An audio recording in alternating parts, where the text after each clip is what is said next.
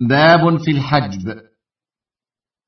هذا الباب له أهمية خاصة بين أبواب المواريث لأن معرفة تفاصيله يترتب عليها إيصال الحقوق إلى مستحقيها. وعدم المعرفة بأحكام هذا الباب يترتب عليها خطورة عظيمة لأنه قد يعطي الميراث لمن لا يستحقه شرعا ويحرم المستحق ومن هنا قال بعض العلماء يحرم على من لا يعرف الحجب أن يفتي في الفرائض. والحجب لغة المنع يقال حجبه إذا منعه من الدخول. والحاجب لغة المانع ومنه حاجب السلطان لأنه يمنع من الدخول عليه. وأما الحجب في اصطلاح الفرضيين فمعناه منع من قام به سبب الإرث من الإرث بالكلية أو من أوفر حظيه. وينقسم الحجب في الفرائض إلى قسمين.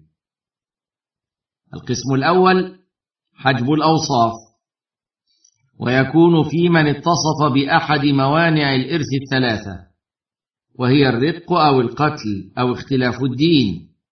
فمن اتصف بواحد من هذه الأوصاف لم يرث ويكون وجوده كعدمه. القسم الثاني حجب الأشخاص وهو منع شخص معين من الإرث بالكلية ويسمى حجب الحرمان.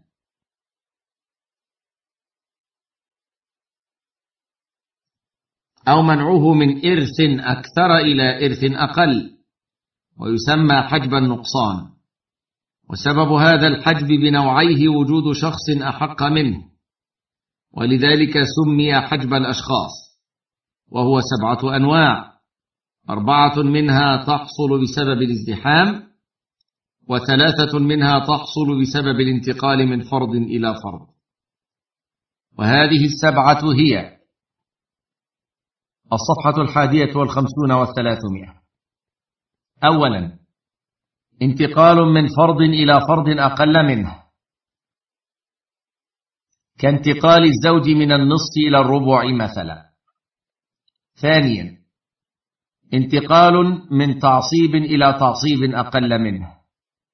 كانتقال الأخت لغير ام من كونها عصبة مع الغير إلى كونها عصبة بالغير. ثالثا من فرض إلى تعصيب أقل منه كانتقال ذوات النصف منه إلى التعصيب بالغير. رابعا انتقال من تعصيب إلى فرض أقل منه كانتقال الأب والجد من الإرث بالتعصيب إلى الإرث بالفرض. خامسا ازدحام في فرض كازدحام الزوجات في الربع والثمن مثلا. سادسا ازدحام في تعصيب كازدحام العصبات في المال أو فيما أبقت الفروض. سابعا ازدحام بسبب العول كازدحام أصحاب الفروض في الأصول التي يدخلها العول. فإن كل واحد منهم يأخذ فرضه ناقصا بسبب العول. وللحجب قواعد يدور عليها.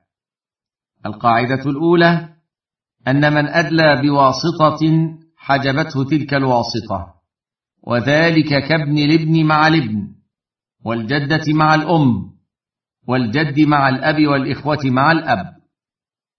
القاعدة الثانية أنه إذا اجتمع عاصبان فأكثر قدم الأقدم جهة وذلك كالابن مع الأب أو مع الجد.